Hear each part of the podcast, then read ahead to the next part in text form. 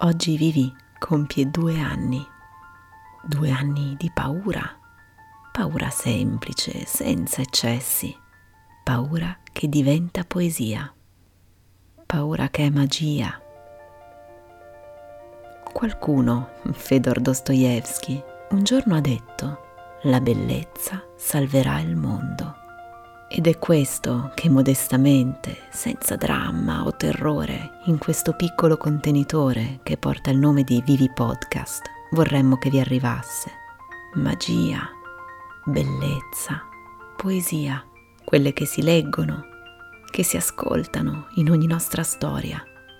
Almeno questo, che sia riuscito o no, è il nostro intento, senza sensazionalismi di genere non vogliamo terrorizzarvi. Forse lo siamo già abbastanza a causa del momento storico che stiamo vivendo e che porta il nome di Covid-19.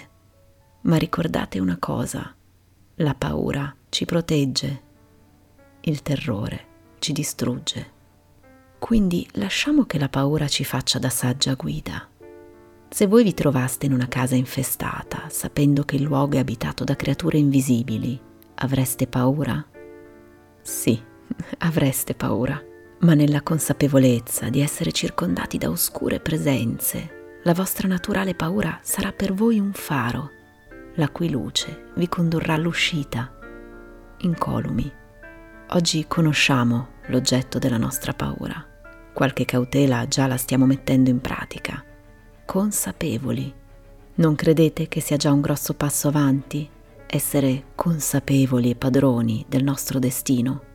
Provate a rifletterci se volete.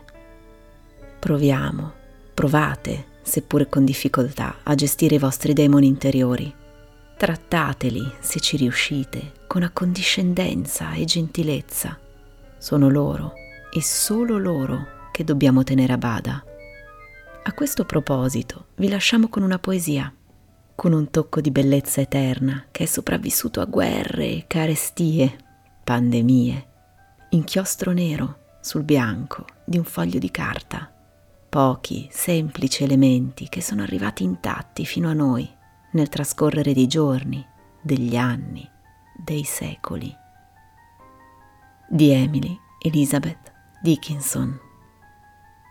Perché gli spettri ti possiedano, non c'è bisogno di essere una stanza, non c'è bisogno di essere una casa. La mente ha corridoi che vanno oltre lo spazio materiale. Assai più sicuro un incontro a mezzanotte con un fantasma esterno piuttosto che con il suo riscontro interiore, quell'ospite più freddo. Assai più sicuro attraversare al galoppo un'abbazia rincorsi dalle pietre, piuttosto che incontrare disarmati, in solitudine, il proprio io, l'io che si nasconde dietro l'io, una scossa ben più terrorizzante di un assassino in agguato nella propria casa. Il corpo prende a prestito una rivoltella, spranga la porta senza accorgersi di uno spettro più altero o peggio.